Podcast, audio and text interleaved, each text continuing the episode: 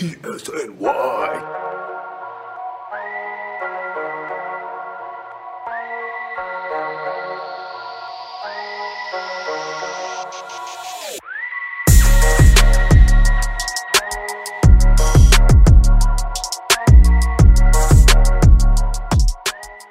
Welcome to the Knick State of Mind podcast. I'm your host, Danny Small, alongside my co host, Chip Murphy. Chip, how are we doing today?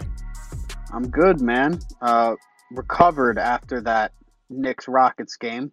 Uh, not just a disaster after that first quarter was first quarter was fun and uh, then just classic Knicks after that. yeah, just yeah, false and- hope. We've Yeah, I mean, so that's- much of it. you know that's kind of that's kind of been this team's mo for for you know a, the better part of two decades uh, but today we're going to start off talk a little bit about that houston rockets loss and then we're going to move to some coaching stuff because there's some new info or at this point uh, relatively new info i guess you could call it about tom thibodeau and his chances to take over next year um, but again, like I said, let's start first with Rockets. And I think you kind of alluded to it there in the beginning, Chip. Um, but that first quarter was awesome. Like it was, Yeah. it was you know about as good as you could ask for from the Knicks going up. I know they didn't have Russ Westbrook, but you know as good as you can ask for a team going up against you know one of the the I don't know if they're necessarily they're close to a championship contender if they're not one right now. Um, I mean, you know, you have James Harden, you've got the micro ball or small ball, whatever you want to call it. And in that first quarter, I mean, RJ Barrett, he looked like he looked like a stud. You know, it, he what did he have? Fourteen points. You know, he was yeah. he was taking it to the hole, aggressive. Um, and then you know, kind of after that, that second quarter, and then that third quarter, especially, things uh, you know, things kind of unraveled for the Knicks. Um, just interested to hear your uh, your kind of your thoughts on RJ. Obviously, that big first quarter, but kind of what happened to him after that. Well, the first quarter, yeah, was great. Six of eight, 14 points, made both of his threes. He outscored Harden in the 1st Mhm. quarter. Uh, I think he actually played the, the entire first quarter pretty much. And he, uh, and Harden, uh, didn't really, he was still kind of getting into the groove of it because he showed up like right before tip off because he went to the Kobe Memorial. So he didn't really look like himself yet. But yeah, the we were only down. I think uh, what was it like? Or I think we were down three after the first quarter, something like that. Or Down, yeah, down three after the first, and then, yeah, yeah, like I, I misspoke earlier, but it, yeah, it was the second quarter was the uh, the really bad one. yeah, it was some, it was something like that, or maybe it was. T- I forget what it was. Whatever. RJ played well in the first. yeah, I think they were down three, but um, yeah, and the second quarter. Uh, I don't know why I'm surprised anymore, but when a guy co- comes out as hot as RJ and outscores his point per game average in the first quarter because RJ averages 13, he scored 14 in the first quarter, and then he comes out, he plays. By the way, he played eight minutes in the second quarter. He took one shot. The entire second quarter took one shot in eight minutes. Guess how many shots Bobby fucking Portis took in the second quarter? I'm looking at this. I'm I'm, Yeah. I'm using a cheat sheet, but it's five. Yeah. yeah. Fucking Bobby Portis took five shots in the second quarter. Yeah. Julius Randle only took two, but it was two shots too fucking many. Let's be honest, okay? Julius Randle, oh my, like, I, I'm not even Let gonna it out. but waste time on Julius Randle. Let it out. like Julius, look at go look at Macri's Knicks uh uh what's the news I can't I'm sorry Mhm. to Knicks, I can't even uh, think the newsletter that he that he writes like Knicks Film just School look newsletter. at he did an amazing job with the the play the Julius Randle play the videos and all he did I I can't do it justice as well as he did with my words as well as he did in the newsletter oh my god it was watching him play and stifle everything. He's one of the most frustrating Knicks I've ever seen, Randle. And I've seen a lot of frustrating players come through here. Derrick Rose was incredibly frustrating to watch. when he would uh when he this was back when we all loved KP when KP would stand at the top of the key waving his hand wide open Mm-hmm. and D Rose would just go and do D Rose things. Like it's even worse than that now. Because you have RJ and now you have uh, I I can't even like I, I'm just because I'm still looking at the second quarter box score here, and Mhm. I'm looking at the fact that Bobby Portis took five shots in a quarter when RJ took one, and and also, oh God, well you know I'm I'm happy that Damyean Dotson took five shots in that quarter. I am happy about yeah, I that. was, I was I was actually just looking at that. I mean, yeah, Yeah. he only he only played 17 or just under 18 minutes, but I thought he was he was good and aggressive in those minutes. Um, but yeah, no, the the Randle stuff. You, I mean, listen, the guy he he works his tail off. He rebounds. I you know I think he gives good effort defensively, even if he's not a great defender.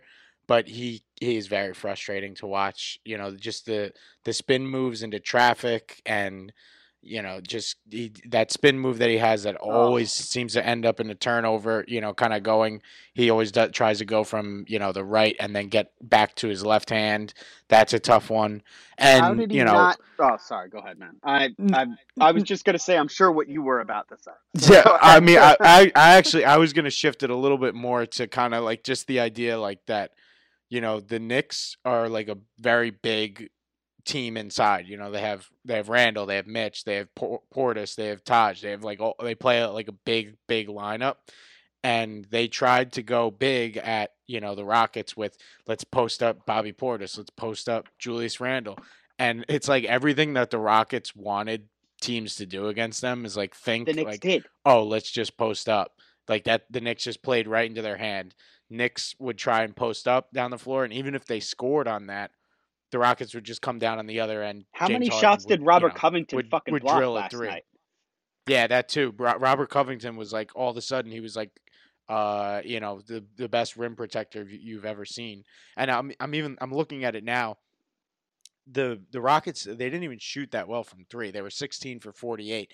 But the one thing I mean, and you saw it happen about eight times with Harden was you know they would spread the floor out. Guys wouldn't you know would kind of be either attached to their man or not paying attention. Harden would beat his guy, and then he'd have a wide open layup. You know, just no resistance, no rim protection.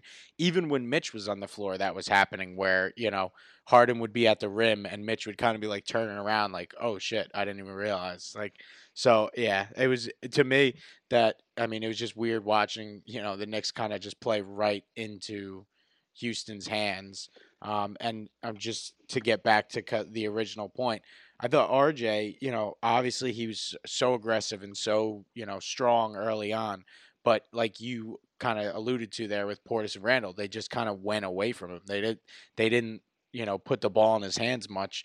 And Mike Vorkunov of the Athletic, he asked I was watching the post game, he asked a question to Miller about, you know, why was RJ so aggressive in the first quarter? And then, you know, why did you go why did you know the the offense seem to go away from him? And I'm I'm kind of upset because Miller like it was it was phrased differently than how I just said it. And Miller didn't really like he thought that they that Vork was saying that like RJ was bad in the first quarter, so he didn't give like a direct answer to the question. So I, I I'm he he kind of like he kind of like changed the answer, like didn't answer the question, which uh, you know I'm I would be interested to hear him actually you know give a reason why RJ you know he took what eight shots in the first uh first quarter and then 17 for the game but it was you know like you said he had one shot in the second quarter. He had, he had six in the third so he he got the ball there but then yeah two in the fourth so i mean it just it was weird that you know that was working so well and rj was clearly the guy who was you know i don't want to say dominating the game but he was he was asserting himself and then you know it seems like they just went completely away from him He played the best quarter of his career, and then they Mm-hmm. took the ball out of his hands and put it into Bobby Portis's hands, and Who- said, oh. it, "No, go ahead. Sorry, I, No, I, I was just, I was, I was just, I was. no, I don't mean to cut you off because I, I feel like a good rant is coming, but I think I, I'm just, I'm just very I'm very interested in the uh, the Bobby Portis playing every game streak. That is one thing that I'm I am like very very interested in. Bobby Portis is our Joe DiMaggio. Yeah, yeah. Bobby Portis is gonna break uh, Cal Ripken Jr.'s record. oh, um, but yeah, that's that's sucks. all I had. He's I have, fucking I have, awful. I have to plug that. How about when Bobby Portis got juked by DeMarre Carroll like it was fucking Karl Malone's pump fake? That was one of the Mhm. most embarrassing defensive plays I've ever seen. Oh my god. Like Yeah, he's so fucking bad. And how many um I've uh hold on, how many minutes did he play? I didn't even notice that.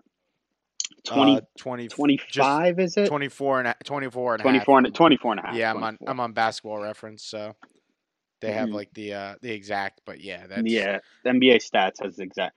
Smith played 30 because Payton and we didn't talk about Smith. I Yeah, actually, we didn't even talk about yeah Smith, but I was I was gonna say nice things about him. yeah um, I like the, the most part. aggressiveness. The seven steals is a bit misleading, but his Yeah, defense definitely. was his defense was aggressive at the beginning. Yeah, no, like that's. I mean, I'm listen. I'm not gonna say, all right, he's figured it out. He's you know he's back. No. But you know he looked engaged. I mean, still like kind of his offense sometimes looks just He not took- good because he he dribbles around. He takes these weird step backs sometimes. So like it's not always perfect. But you know, I mean, s- seven rebounds, five assists. He was you know he was active. He was engaged. I mean, even though the defense at times isn't great, like you said, you know, seven steals. I know a lot of them were just kind of fell in his lap type Mhm. steals, but uh, but you know, I I, I want to give him credit when uh, you know when when we can because this maybe as sad as it sounds was his best game of the year. I think it has to be by default. Doesn't has he had Mhm. another good game? I don't even know if he's had he's he's got to have scored double digits once before this year. Yeah, he must have. I just the I was looking at PBP stats though before when Mhm. uh like right before we went on, and he took like four long twos where you're just like that make you want to tear your hair Mhm. out because just like the lack of uh awareness. It's like he's got even the the Houston announcer is like, "Oh, foot on the line for Smith again for for Mhm. one of his uh for one of the long twos, and it's like, "Oh God!" Like there's a twenty footer, a twenty one footer, a a twenty two footer, and it's like, Jesus, dude. And one of them, he like dribbles in and he like loses it, the handle, and then dribbles all the way Mhm. back out, and instead of taking the three, keeps his foot on the line. It's like, oh God. But I mean, look, there's talent there but so much has happened in New York. I just don't see it happening.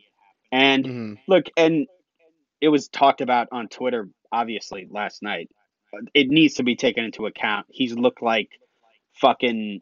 He's looked his body language. We've talked about it on this show. His body language has looked like shit all year long, and he gets put into the starting lineup, and all of a sudden he's happy as a pig in shit for the first time all year long. He's smiling, and it's like, okay, this is a guy who thought he should have been starting over Luka Doncic. So he needs to. We we really need to think like maybe something's kind of off with this guy if he thinks he should be starting right now. Does he think he should like Elfrid Payton's not Luka Doncic, mm-hmm. But Dennis Smith Jr. is not playing better than Elfrid Payton. So maybe he thinks he should be starting, and that's a problem. If he can only be happy and play well when he's in the starting lineup, like that's an issue.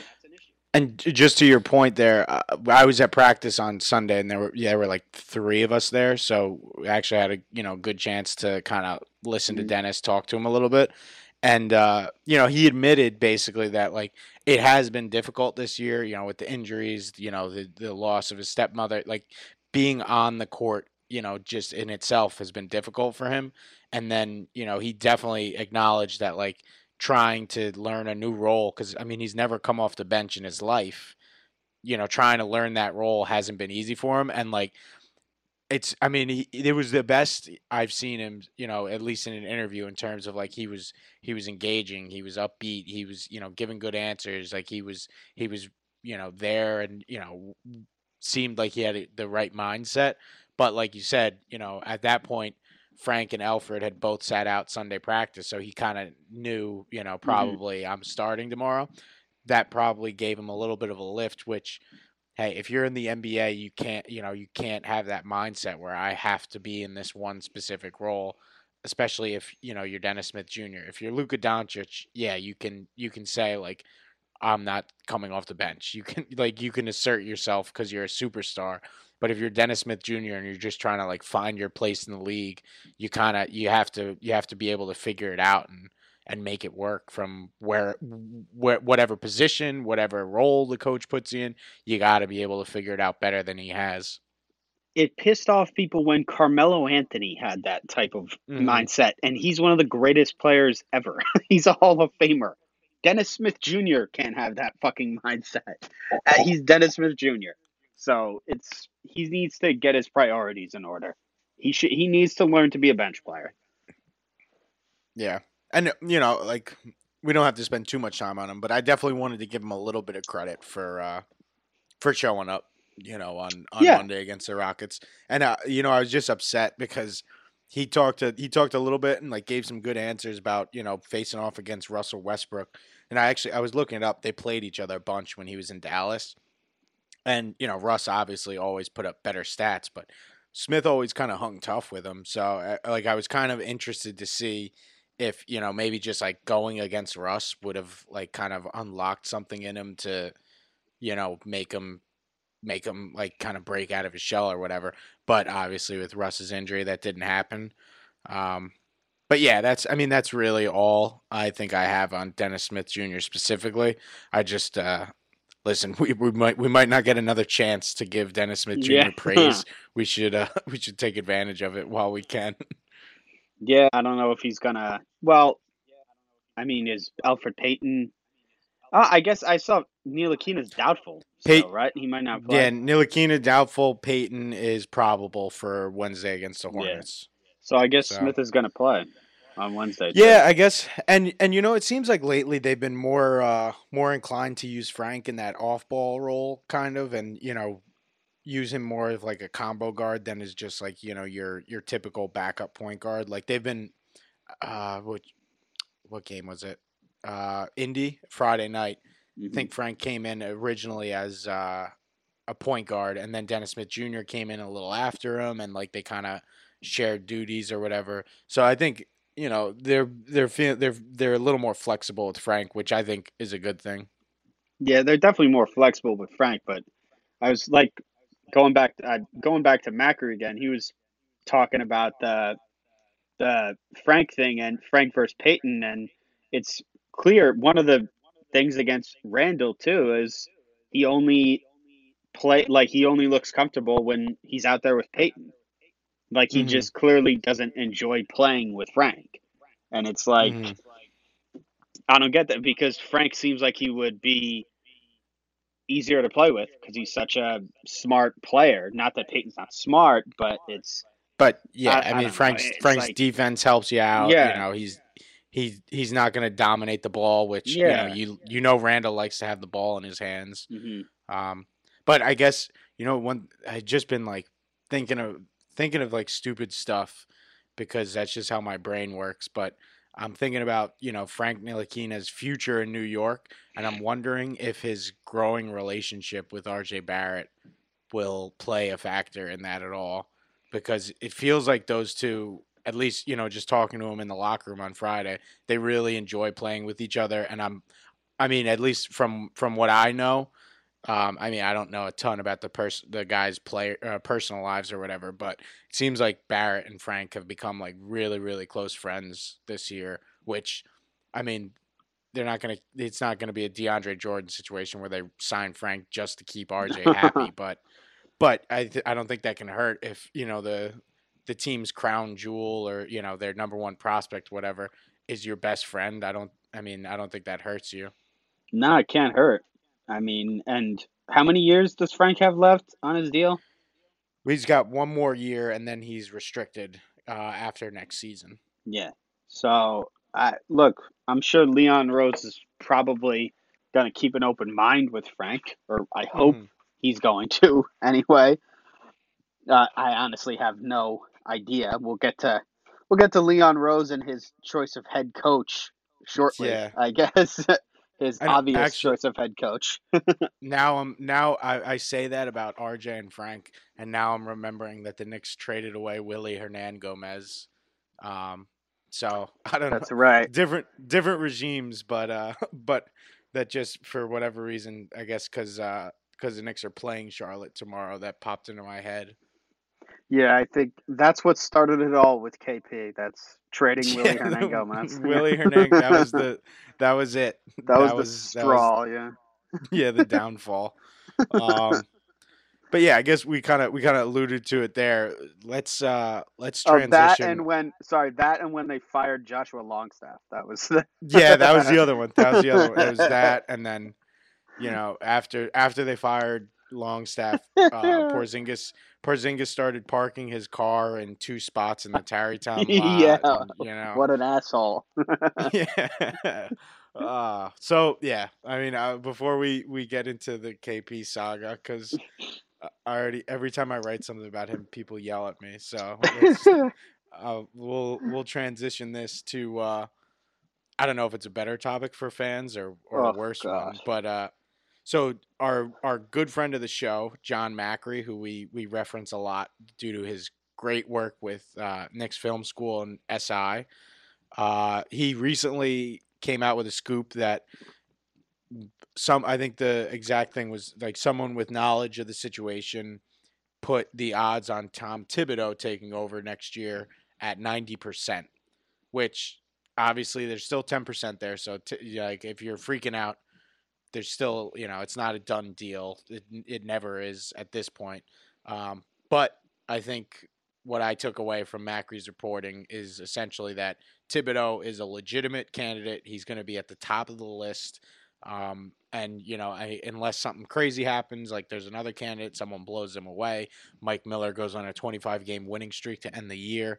I think uh, if any, unless any of that stuff happens, I think we can be, you know, s- safely say that Thibodeau is going to be heavily in the mix. Um, and I'm not sure exactly how I feel about that. I think we'll we'll kind of talk this out here. But Chip, I think you probably have a stronger reaction than I would at this point. Yeah, I I'm not into it. No. I I my feeling is if you're gonna hire Tom Thibodeau, like might as well just keep Mike Miller. They're very similar. Except that the only difference is Mike Miller's younger and he's not stuck in his ways eh, because and he has a relationship with these players. These players seem to like him and respect him. Uh, and the only reason you're hiring Tom Thibodeau is because he's CAA, he's a name, and because the fans who aren't Knicks Twitter, which is 90% of the fan base, I guess, 95% of the fan base is going to say, oh shit, Tom Thibodeau, or oh shit, Mark Jackson. All right, we got those guys. Uh, but I, I, I guess that's a reason to hire them but I don't think he's a smart move. I think that he showed in Minnesota. It's he's not going to. He's 62 years old. 62 year old coaches don't change. He's going to run his guys into the ground. He's always going to have guys in the top five in minutes. He doesn't work well with young players. RJ's not going to get better under Tom Thibodeau. Dennis Smith Jr., uh, Kevin Knox, Mitchell Robinson, they're not going to get better. I took back Dennis Smith Jr. right away. Sorry. I apologize for even bringing him up. Mm-hmm. I don't know why I did that. there's no, there's Tom. Could you imagine Tom Thibodeau in the gym with Dennis Smith Jr.? He'd throw him out. like, he's not to help these young guys. Are you fucking kidding me? like, he couldn't even help Karl-Anthony Towns. like, get the fuck out of here. There's no way this is to work. Like, on the right team, Tom Thibodeau could be a good coach that helps. Like, I don't know. If you went to a team that was already a contender, say, say Billy Donovan retired from Oklahoma City. Retired. No, don't say that. Resigned from Oklahoma City. okay, yeah, sorry, yeah. I know. I know you. I know you like him. I know you yeah. like him. He just walked away from Oklahoma City or some other team like that, some other good team. I don't know why Oklahoma City popped into my head, but uh, some other pl- like a playoff team. If he walked into a playoff team situation, he'd be good there. Yeah, but he's not the right coach for a rebuilding situation. He's just not the same way Fizz wasn't. Fizz Mhm. was a guy who was supposed to coach Kristaps Porzingis, and he was supposed to be a guy like Phil Jackson, who brought stars to New York. He was miscast in a rebuilding coach's role. Like Kenny Atkinson was brought to Brooklyn to mold young players because he was known as a player development guy. If Mike Miller is supposed to be a player development guy, why not just keep him? Uh, Jeff Van Gundy does a really good job with these young kids in Team USA. So if you're really, nah, I, I don't know. I mean, uh, they're obviously it's not going to be Van Gundy because Th- Thibodeau, it Tibbs is the guy that's being pushed so hard right now. I don't think Van Gundy even wants to coach. It doesn't seem like. I'm not in on uh, Tibbs. I don't think it's a good idea. I think that he, him, and the media too. I, I don't think it's a good fit. Not that I give a shit about the media or anything, but I, I just don't like it. I think he's his defense for his defense to work. He needs like three All NBA players for it to be successful. And look, he has he has Mitch there, who's who's a great defender, but I don't know. We'll see. I I don't like it. I don't like the idea. I I I I would prefer someone else, but let's face it, it's the Knicks. This is how it's going to go. They want a name, and they're going to hire a name. They want a name, and they're going to hire a name.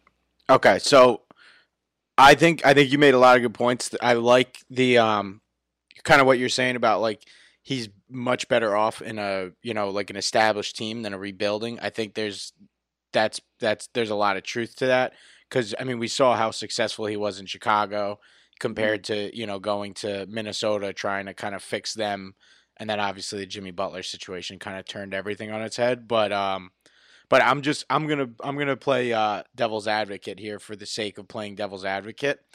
I think he would actually get along pretty well with RJ Barrett, if I'm being honest, because I think like Barrett is you know I think he's not he's not one of these like young kids like like I, I'm I know I'm I'm this is like such a like a hot takey thing, but like Karl-Anthony Towns, like to me, like Jimmy Butler, like was would always say like guys on this team didn't want to win, like they don't care about winning, they don't care enough about winning, shit like that.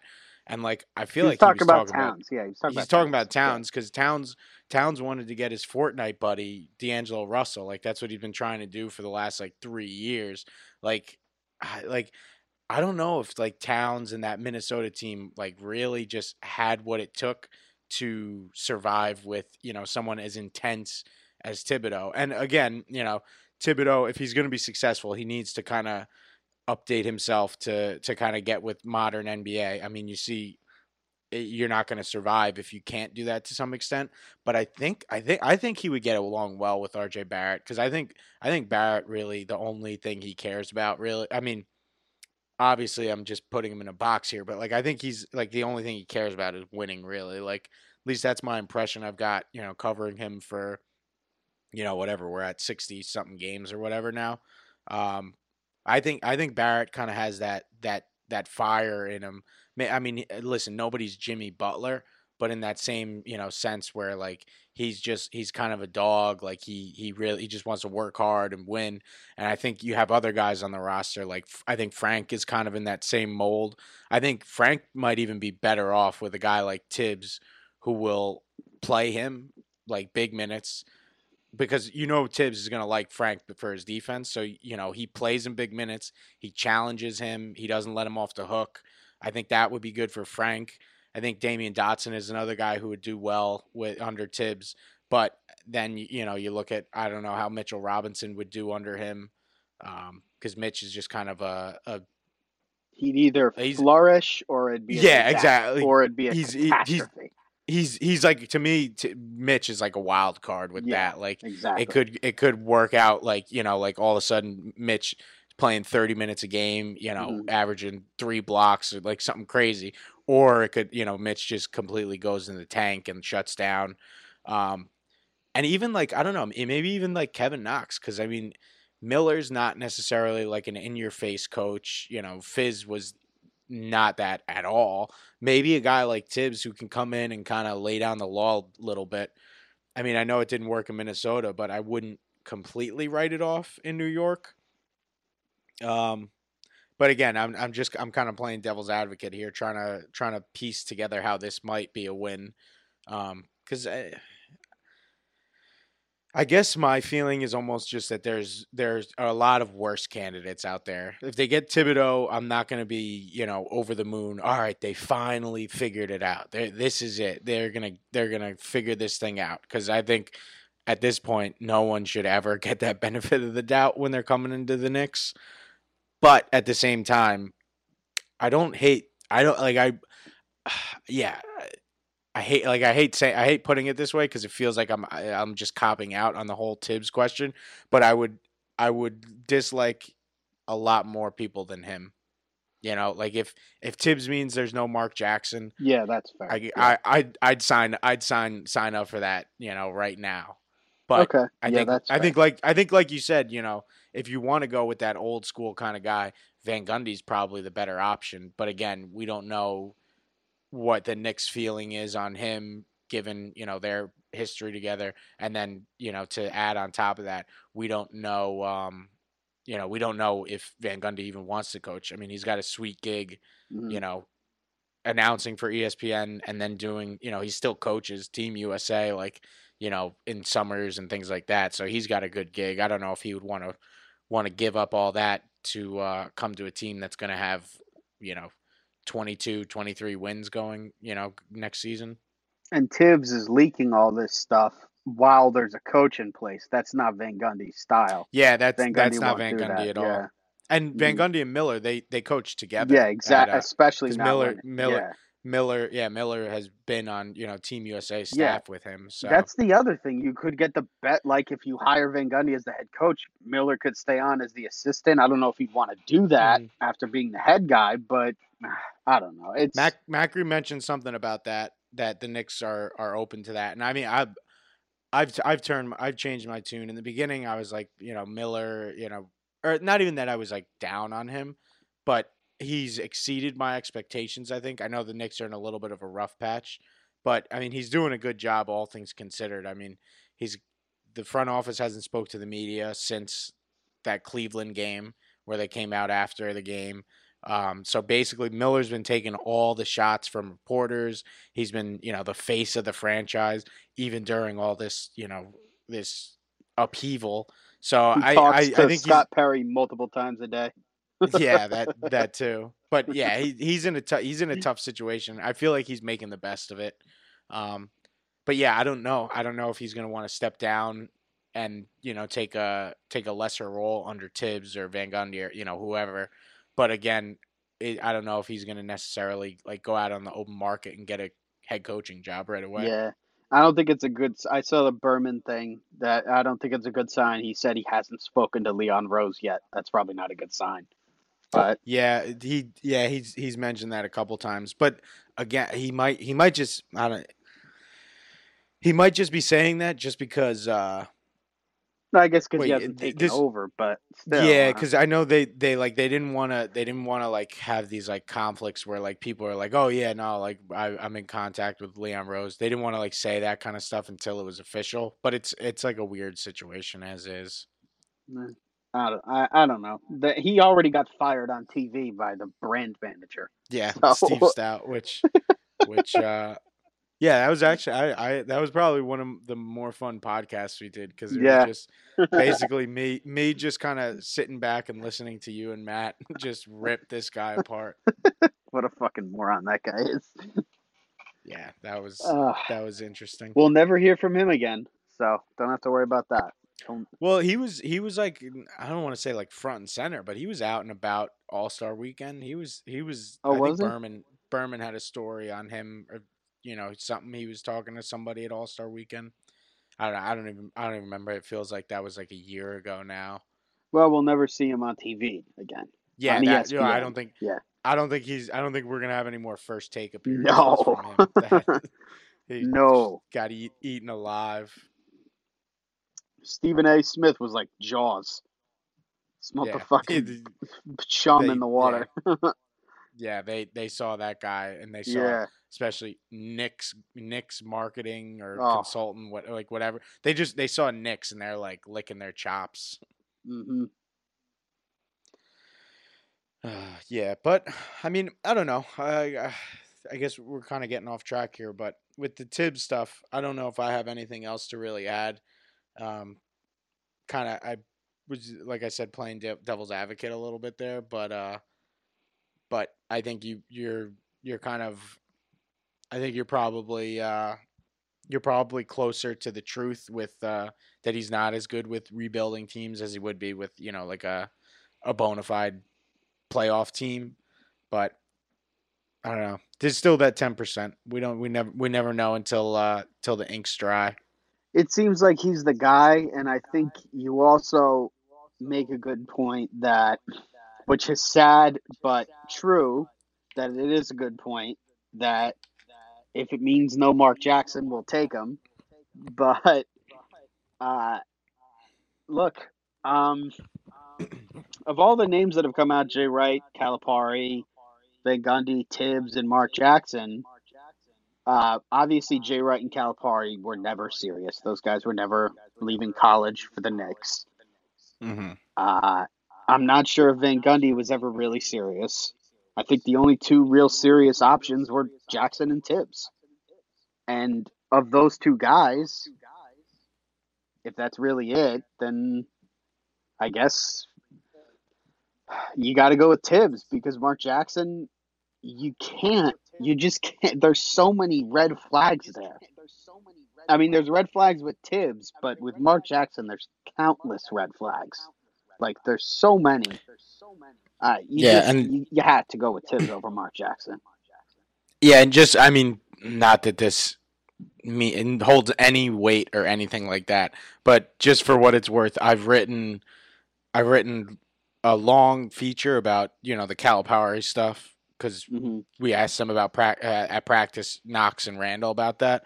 So we did the Calipari stuff. I've written a couple things on Jay Wright, and then I've written you know a couple things on Tom Thibodeau.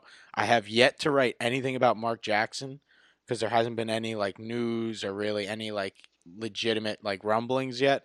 So I guess for the anti Mark Jackson crowd, that's a good thing. I don't know. It's very uh, anecdotal on my part, but uh, I'm just I'm just trying to to to figure out my brain how Mark Jackson is not going to be the head coach. But Stephen A. Smith says that New York is crying out for Mark Jackson as the head coach. So I, I don't understand. We should all be wanting him. I mean, I think I think you uh, you said it earlier, and you're you're spot on with it. Like, it, Knicks Twitter is not Knicks fan. Like, that's not the Knicks Yeah. fan base. So I think I think probably a majority of fans would love it if Mark Jackson got Yeah. hired. But I mean, it's probably also a lot of uh, a lot of people who watched him play for the Knicks and loved him for the Knicks, watched him play for St. John's, loved him on St. John's, you know, and then maybe you know didn't follow his coaching career as closely because like on it on its face, like his he was a he like his coaching career, it's like man, like he just missed out on on you know winning a championship. He he got the Warriors to kind of where they are, you know, like if you're just looking at it like that, like you're like man, like the Warriors just didn't give him a chance, which like you can say, you know, I mean, obviously people can argue that to a certain extent, but I think if you like drill down into his tenure, the change to Steve Kerr was like the best thing the Warriors could have ever done.